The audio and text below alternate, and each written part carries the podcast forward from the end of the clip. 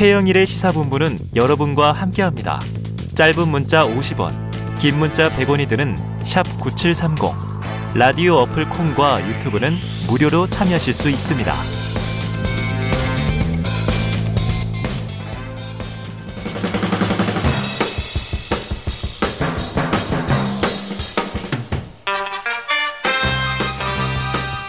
네, 매주 월요일 주말 사이 뉴스를 정리하고 주간 이슈를 미리 살펴보는 주간 이슈 Monday 시간이 돌아왔습니다.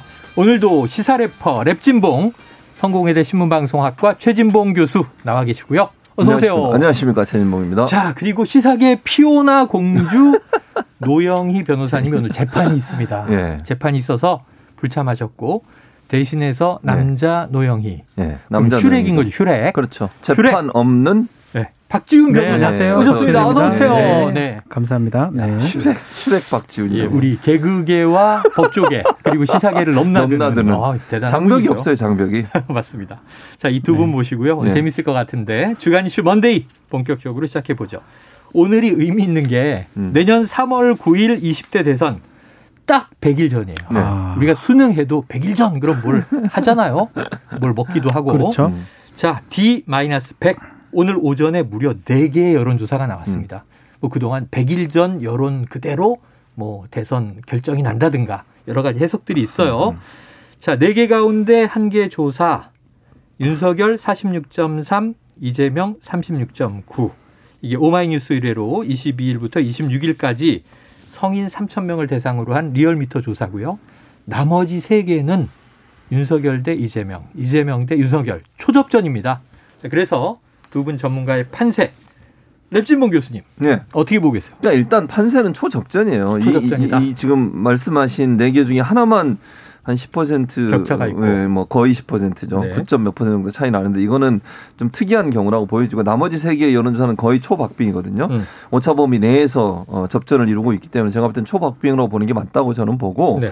어, 이런 현상은 사실 이제 판세 자체는 이재명 후보는 상승세, 음. 그다음 윤석열 후보는 지지 아, 지지가 어느 정도 정체된 사- 정체. 상태 이렇게 네. 봐는 게 맞아요. 어. 그러니까 윤석열 후보는 잘 아시는 건 선대위 구정 과정에서 이 김종인 전 비대위원장 영입 문제로 갈등이 좀 있었고 아직도 완전 해결이 안 됐잖아요. 네. 그리고 김정 김병준 상임선대위원장 체제로 갈 가능성이 높은 상황이에요. 네. 네, 그 문제 때문에 국민적 지- 어, 국민적으로 좀 지지가 어, 어느 정도 정체돼 있는 상태인 것 같고 네. 또 하나는 윤석열 후보의 선거 캠프에 들어온 사람들 오면 올드보이 기환이에요. 네. 대부분. 그렇죠. 심지어는 그 안에 있는 대변원도 비판을 하잖아요. 음. 그 국대다를 통해서 나는 국대단가 네, 네, 그거 네. 통해서 들어온 임승호 대변인이 들어온. 예, 그렇죠. 그분이 이거 국민적 신선함이나 국민적 동의를 얻기 어렵다 이런 비판을 하고 있어요. 거기에다가 또 정진석 그 최다선입니다. 지금 국민의힘에서 이분이 또 대변인은 공식 입장만 얘기해라. 어. 그렇게 얘기하시면 젊은층 기분 나쁘지 않겠습니까? 네. 그리고 당내 비판적 세력이나 비판적 입장에 대해서 그렇게 마치 선수로 누르는 듯한 그런 아. 표현을 한 거 이런 부분들이 저는 실망을 줬다고 보고 이재명 후보는 지금 어, 지역을 메타버스를 타고 계속 돌고 있잖아요. 음. 접촉면 늘리고 있고 이런 면으로 본다고 하면 어, 이제 이재명 후보에 대한 지지율은 상승세로 들어 접어들었다고 보여지고 네. 윤석열 후보는 어, 정체된 상태 그 상태라고 보는 게 맞을 것 같습니다. 결국은 어. 사실은 이런 얘기 많이 하잖아요. 이번 선거 양자 대결이다. 뭐 오늘도 손학규 후보가 예, 예. 후보 선언을 하긴 했지만 이따가 좀 다뤄보겠습니다. 얘기하겠지만 음. 일단은 1대1 싸움이면 아마 오랫동안 이 두 후보가 상당히 경합을 할 것 같고요. 네. 추세상으로는 윤석열 후보 측은 이제 거의 결집이 돼인 상황이고 네. 이재명 후보 측은 메타버스 등등으로 아니면 음. 뭐 사과 발언 등등으로 조금 결집이 되면서 조금 올라가는 모양새고 어. 그러다 보니까 많이 격차가 좀 줄어든 모양새입니다. 예, 격차가 줄어들고 있다. 네. 야, 박지훈 변호사님 등장하니까 뭐 네. 지금 이저 우리 유튜브 게시판이 난리 난리예요. 났습니까? 지금 이렇게 길게 빠르게 네. 랩지문 교수님 말씀을 막 하고 계신데 예. 박지훈 변호사 응원만 올라왔어요. 그런데 약간 특이점을 말씀드리면 이 예. 주은주님, 예. 박지훈 변호사님 응원합니다. 네, 감사합니다. 네. 이런 경우가 있죠. 박지원 변호사라고 많이 해가지고 저도 국정 원장 아닙니다. 네. 지금까지도 최형일님 힘내세요. 뭐 이런 분들 계세요. 네, 그리고 진정한 하이브리드 형 인간 박변. 그렇죠. 하이브리드죠. 아, 네. 아니. 왜냐하면 예능에 가면 개그맨. 그럼요. 그다음에 모든 시사 프로그램 합니다. 오면 이거 시사 앵처라고 그럼요. 잘하고 있어요. 감사합니다. 못하는 게 없어요. 자, 두 분께 여쭤봅니다. 노무현 대통령 당선 당시를 제외하고 음. 그 외에 이제 거의 뭐 DJ가 되던 90년대 말 97년 선거부터 예.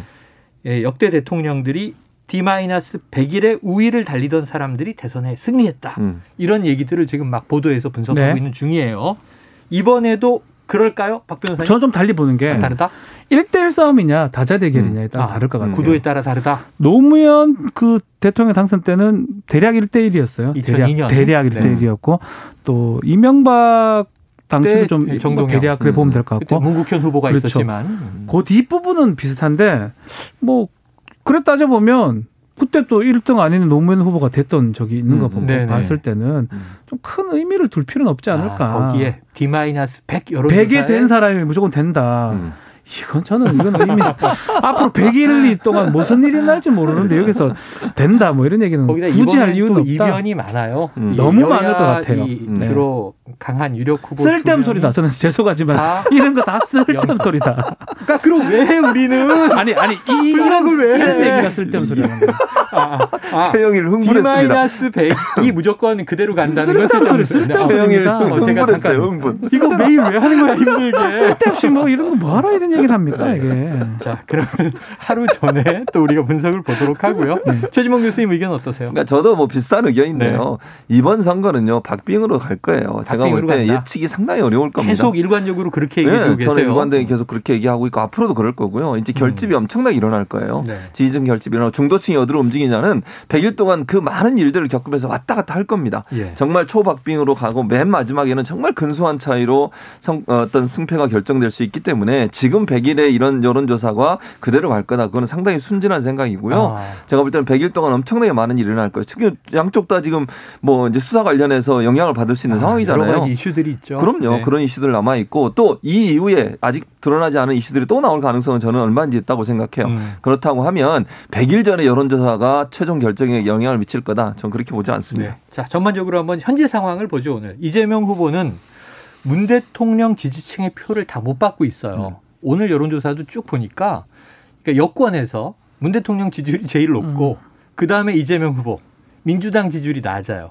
이렇게 돼 있는 상황이고 윤석열 후보는 정권 교체를 열망한다고 하는 여론 과반이 좀 넘거나 과반 조금 아래인데 이 표를 다 못 받고 있고 40% 박스권에 갇힌 거 아닌가 이런 얘기도 나오고 있어요. 장외의 홍준표 의원이 홍준표 의원은 우리 박 변호사 선배기도 합니다.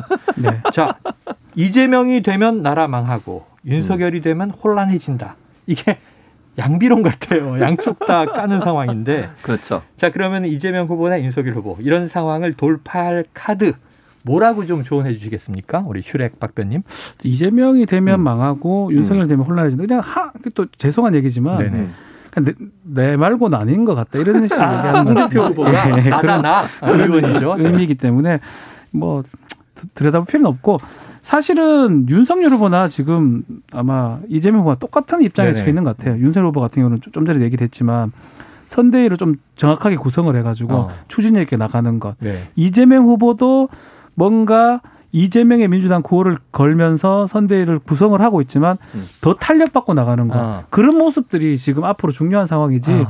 당장 뭘 어떻게 할 카드는 사실 없다고 네네네. 봐야 될 것 같아요. 예를 들어서 뭐 뭘 던지면 무조건 받을 것이다. 아. 지금 중요한 거는 선대위를 공고히 하는 거. 뭐 음. 김종인이 오든 안 오든 안 오든. 어쨌든 간에 아. 공고히 하는 거. 이재명 후보 입장에서는 어쨌든 지금 구성한 게 아주 탄력받게 나가는 거. 네네. 그 모습이 연내에 보여준다면 본인들의 지지층은 확실히 모일 것이다. 연내에 예. 한 달 싸움이다. 한달 싸움이다. 마지막 네. 12월이 중요하다. 네. 이렇게 얘기를 해주셨습니다. 자 어떤 카드 제시해 주시겠어요? 저는 이제 이재명 후보는 인물론으로 가네요. 인물론. 구도를 깨기 네, 위해서. 네, 네, 그렇죠. 왜냐하면 지금 현재 사실 이제 지지율이 어쨌든 윤석열 후보가 약간 앞서고 있는 추세인 건 분명하잖아요. 네, 네. 그건 부인할 수 없는 상황이니까. 바짝. 따라가고 있다. 그렇죠. 근데 이게 왜냐면 인물론이 부각되지 않아서 그래요. 어. 이거는요, 그야말로 정권 심판론이라고 하는 부분이 아직까지는 힘을 얻고 있거든요. 네. 물론 이제 그 차이도 점점 줄어들고 있다고 네. 저는 보거든요. 근데 대선이 끝으로 가면 갈수록 당대 당보다 음. 또는 뭐 정권 심판이냐 정권 어, 재창출이냐 이런 문제의 논- 어, 어떤 어, 프레임이 아니라 인물로 간다고 저는 봐요. 왜냐하면 있지만 대통령이라고 하는 분은 국가를 운영하는 국정을 수행해야 되는 아주 중요한 역할을 하는 능력을 네. 가진 사람이어야 돼요. 그런 부분을 국민들이 보지 않겠습니까? 음. 지금은 분노하고 예컨대 민주당이나 아니면 현 정부에 대해서 좀 실망한 분들이 분노감이 있어서 그런 마음들이 표출돼서 지지율에 반영이 되고 있지만 막판으로 가면 최종적으로 이 인물이 과연 대통령으로 할 수 있을까? 또 그 인물에 부인 되시는 분이 영부인으로서 우리가 존중할 만한 분일까 어, 하는 부분에 대한 평가가 영부인까지. 없겠습니까? 네. 저는 그래서 그 대통령 자체 후보의 자체 인물이 좀 더 부각되는 쪽으로 갈 네네. 거고 이재명 후보는 그 부분을 강화시킬 거라고 저는 보고요. 네. 반대로 윤석열 후보는 예. 지속적으로 이현 정부를 비판하는 쪽으로 갈 거예요. 그건 이제 아. 반사적인 영향을 받는 네네. 거잖아요. 그러니까 본인의 자체 발광이 아니라 아. 누구로부터 반사해서 발광을 받는 거니까 네네. 그건 한계가 있을 거라고 저는 개인적으로 생각해요. 이제 문정부에 대한 반감이 클수록 예. 나에게 유리하다. 그렇게 보는 되는 거죠, 결국. 근데 그런 이- 그거 가지고는 어느 정도까지는 갈 수 있지만 그 아. 벽을 뛰어넘을 수 없다는 게 40% 벽에 막혀 있다고 말씀하셨잖아요. 그런데다가 현 정부가 레임덕이 아직 없다는 없죠. 것도 네. 야당. 입장에선 고민이네요. 그렇죠. 이제 그런 부분들이 결국은 윤석열 후보한테는 이 상당히 그 아킬레스건이 될 거다. 네, 본인의 자체적인 능력을 보여줘야 되는데 최근에 보여준 여러 가지 모습들은 실언이라든지 아니면 행동에 있어서 또는 네. 여러 가지 부분에 논란이 있어서 음. 본인의 자체적인 능력을 보여주는 한계를 보이고 있는 부분이 좀 아쉬운 네. 부분이죠. 자, 그래요. 이슈가 많습니다. 다음 이슈로 넘어가 보죠. 아까 잠깐 언급을 해주셨는데 음. 손학규 전 바른미래당 대표 오늘 오후 여의도 모 카페에서 대선 출마 선언 고지가 나왔습니다. 자, 이 민생당 소속으로 나올 것이냐, 무소속으로 출마할지냐 할 거냐 이런 관건이 되는 사안이 있었는데 예상치 못했던 상황이에요. 근데 지금 삼지대가 지금 있잖아요. 심상정 후보, 음. 네. 안철수 후보 만나자는 얘기도 나왔고 김동연 후보도 지난 주말에 여기 나오셔서 이 아니다 나를 주목해 달라 이 연대 가능성은 있다 이런 얘기를 하셨는데 자 손학규 후보 어떤 영향 주겠습니까? 공간이 너무 작아요. 삼지대 공간이 좁아. 아, 지금도 뭐 심상정 후보도 삼지대로 보기는 전좀 애매하다고 보이거든요. 네. 보이기 때문에 실제로는 하지만 공간이 너무 작기 때문에 네. 좁기 때문에 네. 뭔가 의미는 크게 없을 것. 저 깜짝 놀랐거든요. 여지가 없다. 깜짝 놀랐어요. 어. 그럼 갑자기 이게 왜 나왔을까? 글쎄 뭐 이런 얘기가 조금 불편할 수도 있는데 네. 손학규 이제 의원 전 의원이 네. 전 대표가 뭐 할 때마다 뭐 이제 손학규 효과라고. 아유, 그 아까 뭔가 일부에서 또- 다뤘는데 그러니까 그런 것 때문에. 음. 오히려 그런 데 관심이 좀 많은 국민들이 네. 있는 것 같고 어쨌든 간에 나와서 뭐 다른 어떤 메시지를 던져야 되는데 음. 그게 과연 있는지 그걸 봐야 되는. 뭐 김동연 지금 후보도 사실은 네. 아주 지, 지율이 아주 아직, 아직 못 미치고 있거든요. 음. 그래서 좀 봐야 되는데 메시지가 뭐가 있을지 좀 의문스럽습니다. 왜냐하면 네. 오랫동안 정치를 했고 그렇죠. 오랫동안 대선 대권 도전했던 사람이기 때문에 글쎄요. 예. 뭐 저는 글쎄요. 그러면 말씀 못 드리겠습니다. 손학규 전 대표 이 제3지대 공간이 너무 좁다. 이 특별한 메시지가 있을진 지켜봐야겠지만 네. 쉽지 않을 것이다. 그런데 또 하나 지금 주목을 해야 될까요? 허경영 후보가 아, 3위를 하는 여론조사 3위. 이 양대 여야 후보 외에 3위. 이러면 안 그런데? 지지율 5%가 넘으면 대선 주자 토론회에. 예, 그 메이저 자리에 앉잖아요. 예. 그렇죠. 그 5%안 되면 마이너들 따로 네, 또 네, 토론하고. 자, 어떻게 보십니까? 허경영 현상. 아, 허경의 현상 당황스럽습니다 한마디로 좀 당황스럽고요. 왜요? 아니 올해, 뭐 올해 이- 출마하셨는데. 아까 올해 여러 번 하셨죠. 뭐 매번 네. 출마하셨으니까 네. 본인은 뭐 좋아하실 수 있는데 이제 뭐 5% 이게 이제 한 여론조사 결과니까 이거는. 뭐 어떻게 될지 좀 지켜봐야 된다고 저는 보고요. 이분이 만약에 진짜 양당 후보하고 함께 출연한다. 상당히 토론회가 네. 좀 어, 희화화되지 않을까 하는 우려가 있습니다, 사실. 음. 그러니까 정책적 대결을 해야 되는데 상식적인 부분에서 받아들일 수 있는 정책을 얘기하면 국민들이 네네. 공감도 하고 동의도 할 텐데 음.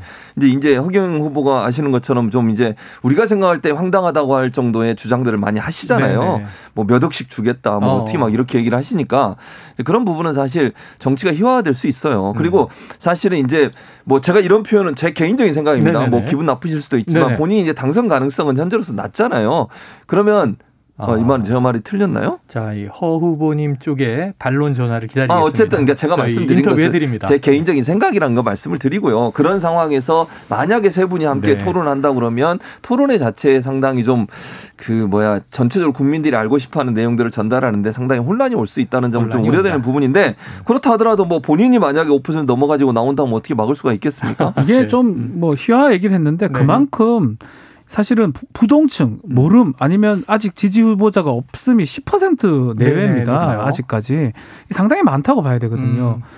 그다 싫다는 거예요. 후보를 정치, 결정하지 못했다. 정치 무관심에 정치 혐오에 지금 양당 후보들 네, 또뭐 비호감이다. 제3지대라는 그 음. 사람들 다 싫다니까 이제 허경영 후보를 지지한 4.75%는 상당히 많. 음, 네네. 4.7이면 100에 5명이 지금 지지한다는 겁니다. 그렇죠. 뭐 기성 정당도 아니잖아요. 어떻게 보면 뭐 국회의원 있는 정당도 아닌데 그럼에도 이런 거는 음. 조금 우리 정치가 한번 다르게 좀 생각해야 될 부분은 네. 맞다. 아, 뭐그 내용을 떠나서 지점으로 삼아야 된다. 저는 그렇게 생각해야 될 것 같아요. 자, 4.7% 얘기하셨으니까 여론조사 전문기관 아시아 리서치 앤 컨설팅이 지난 24일 전국의 만 18세 이상 남녀 1,018명을 대상으로 조사한 결과입니다. 이 조사에서 4.7%로 3위를 한 결과를 언급을 괜히. 얘기했네요. 죄송합니다. 아, 아니, 괜찮아, 괜찮아. 아, 요 정도는 제가 서비스 해야죠. 네. 자, 이번에 또 이제 핵심 이슈로 들어가 볼게요.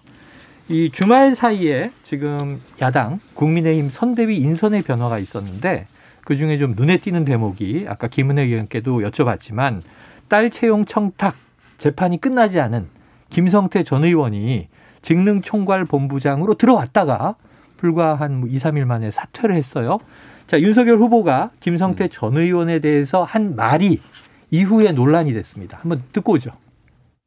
글쎄, 제가 뭐 그 사건을 검찰에서 맡았던 건 아니고 그냥 이제 언론을 통해서 들었는데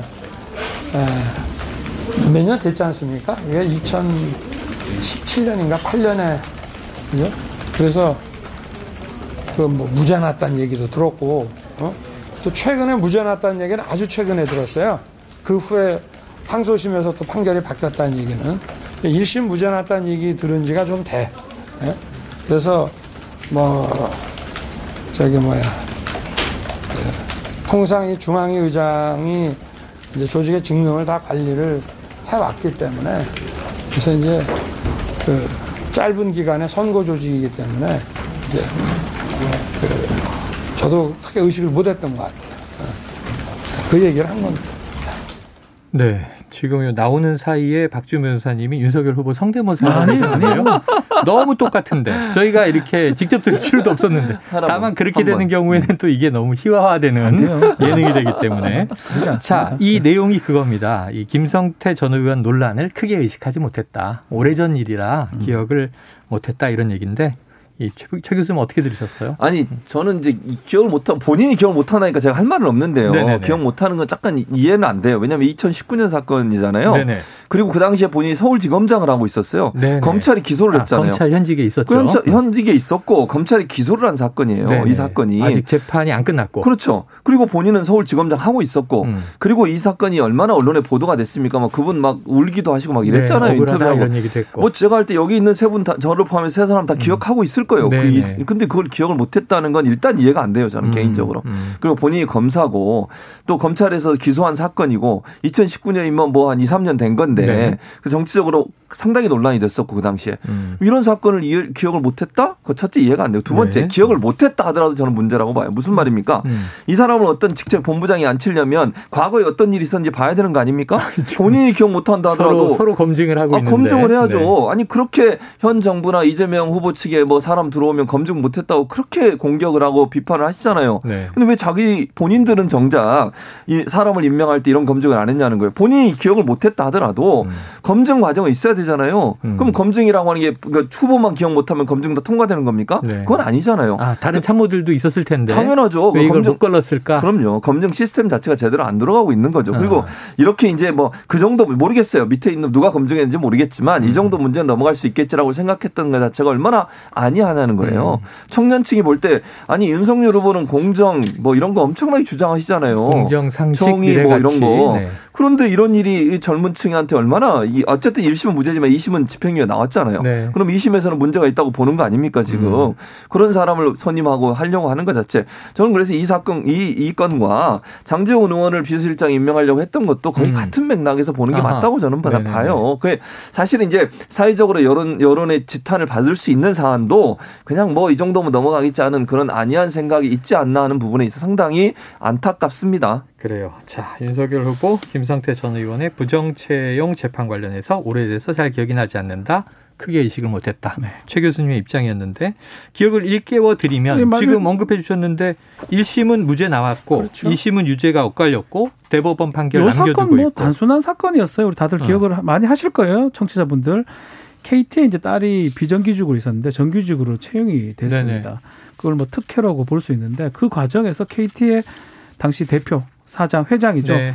회장이 이 김성태 국회의원이 증인으로 부를 때 증인을 채택하지 않았던 게 혹시나 대가가 아니냐 음. 해서 뇌물죄 등등으로 이제 기소가 됐었는데 네. 일 1심에서는 특혜는 맞다. 갑자기 정규직 된 거는 그렇지만 대가 관계는 없다고 해가지고 무죄가 됐고요. 2심에서는 특혜가 맞고 대가성도 인정된다 해서 유죄가 됐던 집행유예가 선고됐던 그 사건입니다. 그래요. 예, 잘 일깨워 주셨습니다. 자, 그런데 이제 최 교수님이 잠깐 언급을 해서 이것도 한번 짚고 갈게요. 주말 사이에 좀 뜨거웠던 논란인데 장순실 논란, 일명 장순실. 이게 뭐냐 하면 보니까 장재원 의원의 이름과 이 최순실 비선실세 이름을 합성한 거예요. 이 장재원 의원이 윤석열 후보 최측근으로 회의에 참석하고 있다. 비서실장으로 되니 안 되니 하다가 본인이 나 멀리 떠난다. 그러면서 오히려 이 김종인 전 위원장을 좀 직격하고 어, 곁을 떠난다고 했는데 최측근으로 회의에 참석하고 있다는 언론 보도가 나오면서 요 논란이 뭐 진중권 전 교수도 언급하고 그랬습니다. 박 변호사님 어떻게 보세요? 일단은 뭐 상당히 이제 장재원 의원은 불만을 많이 갖고 있는 것장 같아요. 의원은 명예훼손으로 고소하겠다 이런 얘기도 좀 했어요. 법적인 뭐 대처가 될지는 좀 지켜봐야 될 것 같은데 음. 최근에 사건 중에 이제 좀 장순실 나왔으니까 네네. 최순실 얘기를 해가지고 모욕죄가 됐던 사례가 있긴 아, 합니다. 있죠, 있죠. 그런 대법 아, 판례가 있긴 한데 네네. 좀 지금 애매하게 지금 했기 때문에 이게 뭐 범죄가 될지는 봐야 될 것 같은데 음. 일단은 대부분 의견 진술로 봐가지고 처벌은 저는 좀 어렵지 않나 어렵다? 생각이 네. 드는데 한편으로는 장재원 의원 입장에서는 이런 얘기 계속 나오면 본인 입장이 곤란해질 수 있습니다. 어, 또 굳이 장재원 의원이 비서실장 안 하더라도 그러니까 제 개인적으로 네네. 친분 관계를 따져보면 뭐 상당히 가까울 것 같아요. 예. 가까우면 굳이 직책을 안 맡아도 그건 상관없잖아요. 아, 근데 이런 얘기가 계속 나온다 그러면 뭔가 활동하기도 불- 곤란하고 어. 계속적으로 구설자 오르기 때문에 네네. 초장에 이걸 좀 막기 위해서 음. 법적인 대응을 하겠다라고 아, 얘기를 한 게 아닌가. 계속 이렇게 나올 가능성이 있으니까. 그러니까 본인은 기든 아니든 간에 네. 이 얘기 나오는 자체가 불편할 수밖에 정치적으로 없거든요. 불편하다. 네. 자, 이제 시간이 얼마 없어요. 다음 음. 이슈를 바로 볼게요. 이재명 후보. 여권도 지금 조금 난감한 이, 이 야당의 입장에서 검증에 지금 직면해 있는 것이 이재명 후보가 지난 24일 자신의 SNS에 제 일가 중 1인이 과거 데이트 폭력 중범죄를 저질렀는데 그 가족들이 변호사를 선임할 형편이 못 돼 일가 중 유일한 변호사인 제가 변론을 맡을 수밖에 없었다. 피해자와 유가족분들에게 깊은 위로와 사과의 말씀을 드린다. 자, 이렇게 이제 사과 표명을 했어요. 그런데 이제 사과 이후에도 또 이 데이트 폭력이라는 표현이 논란이 됐습니다.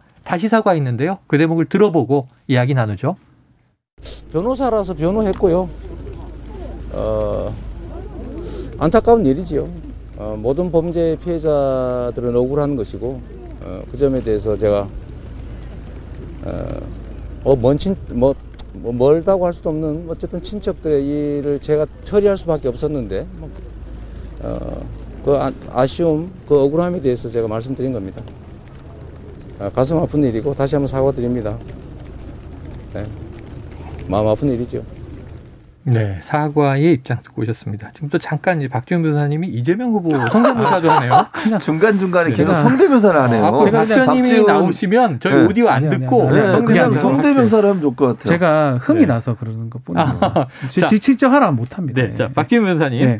네. 변호사시니까 네. 지금 변호사 시절의 문제가 논란인 거잖아요. 어떻게 보세요? 요거는 제가- 변호사 입장으로서 한번 말씀을 네네. 드려야 될 것 같아요. 저도 뭐 살인 사건을 하기 중범죄를 하기도 합니다. 중범죄자를 변론하기도 하고. 그리고 변호사인데 변호사 심신미약 주장 이런 부분이 잘못된 거 아니냐라고 음. 이제 얘기를 많이 하는데 사실 기계적으로 하거든요. 기계적으로 할 게. 없을 때. 감형을 시키기 위해서는 그러니까 뭐 그게 된다고 해서 하는 게 아니고 아, 뭐 합의 보는 거 첫 번째, 두 번째는 심심상치나 심신미약 주장하는 게 뭐 기계적으로 하는 거거든요. 네네. 그 뭐 사실 이거에 대해서 약간의 문제 제기는 할 수 있어요. 뭐두 네. 건이 되고 뭐 음. 데이트 폭력이라는 용어는 그때는 썼지만 지금은 쓰지 않습니다. 네네. 폭력을 미화한다 해가지고 음, 그래 쓰지 음. 않는데 그렇지만 이거를 너무나 공세적으로 계속 한다는 거는 음. 모든 변호사가 똑같은 위험에 음. 빠지는 거예요. 네네. 그리고 이게 한참 그 당시는 뭐 정치도 하기 전이었고 제가 알기로는 성남 시장 타기 전이었기 때문에 네. 제가 지금 변호 활동했던 게 제가 나중에 뭐 정치할 일은 일도 없겠지만 네네. 하게 되면 다 문제가 되는 거거든요. 어. 좋은 사건은 없어요 재판 가면 아? 다 나쁜 놈들이에요 어, 대부분. 형사 사건은 대부분 다 나쁜 놈들, 좋은 놈들이 없어요. 그러니까 그거를 갖고 이게 한두 번 얘기하는 거는 뭐 말이 되지만 이거를 전면적으로 공사하는 거는 변호사 업무에 대한 조금 몰이해 몰이해가 아닌가 이 네. 자, 이 생각이 많이 PD님, 듭니다. 이 PD님 요거 저장해 주세요. 앞으로 정치할 일은 없겠지만 일도 없어요. 요거 요거 지금 일도 기록으로. 저희가 남깁니다. 전 네. 변호 활동할 겁니다. 네. 아, 변호. 활동 활동한다. 없어요. 네. 자, 그러면 이제 여기 법조인의 입장이었으니까 최진봉 교수님 우리가 예. 간혹 이제 이 굉장히 잔혹 사건 같은 거 나올 음, 때 음. 심신미약 주자 조두수는 감형됐었잖아요. 네, 그랬죠. 상당히 좀 우리가 또 언론에서 음. 맹비판했었습니다. 음. 근데 이런 경우 어떻게 좀 또 그러니까 저는? 그러니까 이렇게 이해해야 돼요. 그러니까 네. 당, 변호사는 변호사의 윤리와 업무를 해야 되는 겁니다. 그러니까 음. 변호사가 예를 들어서 물론 사건 수임을 할지 안 할지는 본인이 결정하는 거예요. 네. 근데 이재명 후보 같은 경우에 당시에 이제 수- 출마를 했었지만 정치는 아니었고 변호사 네. 업무를 하고 네. 있었고 음. 자기 친척이 돈이 없어서 변호사를 구할 수가 없는 상황이었어요. 음. 그래서 가족이 요청을 해요. 음. 그럼 변호사 입장에서 그걸 맡- 맡을 수 있지 않겠습니까? 네, 저는 그렇게 맡았어요. 인정을 보고 네, 맡았어요. 변론을 해야 그리고 변론을 거고. 하는 과정에서 그럼 변호사가 돼 가지고 검사 편을 들 수는 없잖아요. 음. 아니 변호인을 세우는 이유가 뭡니까? 피의자가 아무리 나쁜 범죄를 저지른 사람도 그 사람이 주장할 수 있는 주장을 대신 해 주는 거잖아요. 근데 음. 피의자는 법적 상식이나 법적 지식이 없어서 변호사를 대신해서 변호사가 그 사람을 대신해서 법적으로 이러이러한 문제를 제기하는 건데 그 중에 그 당시에는 뭐 심신미약은 저는 없어야 된다고 개인적으로 생각을 하지만 음. 그 당시에는 그게 감형 사유에 들어 있었어요. 그래서 변호사가 가- 심신미약을 주장했다. 그게 변호사가 업무를 하는 과정에서 그런 행동을 한 것이 비판의 대상이 된다면 음. 변호사들은 앞, 뭐, 앞으로 사건 못 해요. 그리고 중범죄 정치하지 마라 그래 다. 그렇죠. 변호사들. 그러니까 아. 그리고 이제 현재 그러면 정치화에 들어와 있는 변호사를 다 사- 과거에 어떤 사건을 다 뒤져봐야 아, 돼요. 그런 네네네네. 상황이라면 그래서 저는 그건 맞지 않다고 봅니다. 그러니까 뭐 그게 대통령 후보기 때문에 그런 얘기를 할 수는 있어요. 윤리적으로 음. 안 했으면 더 좋을 뻔했죠. 네. 근데 과거에 그 당시에 본인이 대통령 나올지도 몰랐고 그 당시에는 네네. 정치할 마음은 있었지만 그렇다고 해서 사건을 다 골라가면서 할 수 있는 건 아니고 또 모든 피의자는 어쨌든 변호를 받을 거 조력을 받을 수 있는 권리가 있는 거잖아요. 네네. 그걸 대신하는 변호사의 업무를 하는 과정에 있었던 일을 가지고 계속 정치적 공세를 한다는 것은 맞지 어, 않고 아니 그래서 응. 아까 김은혜 대변인의 인터뷰를 잘 들어보면 이렇게 얘기를 하셨어요. 변호사로 음. 천부인권에 변호받을 권리가 있는 아무리 음, 나쁜 음, 죄인이라도 변호한 걸 뭐라 하지 않는다. 음, 음. 그리고 일가의 사건이라 조카 사건을 맡은 거 뭐라 하지 않는다. 예. 근데 문제는 모녀가 살해됐는데 음, 음. 이걸 데이트 폭력이라고 얘기한 거는 문제 있는 거 아니냐는 아, 비판이거든요. 그 얘기를? 제가 말씀드린 네. 데이트 폭력이라는 용어를 쓰지 않습니다. 왜냐하면 계속 얘기하지만 음. 데이트라는 게 네. 만남 네. 아주 좋은 건데 네. 폭력을 미화할 수 있다고 해서 쓰지 않는 거죠. 그 표현 자체는 근데 이거는 예전에는 봐요. 썼던 용어입니다. 예. 불과 한 3, 4년까지 데이트 폭력이라고 하고 데이트 범죄, 이별 범죄 이런 게 이렇게 표현을 했었어요. 네. 지금은 그렇게 쓰지 않죠. 뭐 살인이에요. 살인 범죄고 흉악한 범죄입니다. 음. 그래서 그 부분은 아마 이재명 후보가 SNS인가 뭐 얘기를 하면서 그건 좀 잘못된 부분이고 아마 네. 나중에 교정을 한 걸로 알고. 있거든요. 아, 수정을 했다. 사과했어요. 그러니까 음. 그거는 역시 요새는 안 쓰는 용어니까 네. 잘못된 거라고 봐야 되겠죠. 그리고 또 하나 꼭 하나 더 네. 덧붙일 게 뭐냐면 두개 사건이 있다고 지금 맞아요. 얘기를 하잖아요. 네. 근데 두 번째 사건, 그러니까 음. 본인 친척 말고 다른 사건은 네. 본인이 변호사 사무실에 두 명의 변호사가 있었어요. 음. 김모 변호사라고. 네. 근데 그 실제 그 사건을 변호한 사람은 김모 변호사신데 본인은 이- 이름으로? 올린 거예요. 그러니까 예, 이름을 같은 변호사 사무실에 세 명이 있으니까 네, 이름만 같이 올린 거두 명, 두 명, 두 명 있었는데 모든 사건에 두 사람이 다 이름을 올렸고 네. 실제 변호는 김모 변호사하고 본인은 변호를 하지 않았다 네. 이렇게 얘기하고 있습니다. 아, 그렇게 이해하면 좀 청취자분들 이제 조금 혼동이 덜 하실 것 같습니다. 야, 오늘 두 분의 케미가 터지면서 네, 청취자 반응이 어마어마합니다. 그래요? 반말님. 자, 월요일 점심부터 high tension 너무 좋아요. 자, 우기진이님. 최진봉 교수님은 웃음소리에도 출연료를 따로 드려야 합니다. 그럼요. 이최 교수님 웃음소리 동의합니다. 들으러 온 1인입니다. 어이구. 네, 하지만, 잘 예. 들으셨죠? KBS 사장님 아마 못 주실 것 같아요. 제가 대신 전합니다. 알겠습니다. 네. 웃음에 대한 출연료는 별도로 없습니다. 자, 오늘 대선 D-100 특집 봉훈 브라더스 꿀케미 최고였습니다. 오늘 두 분 말씀 잘 들었습니다. 고맙습니다. 감사합니다. 감사합니다.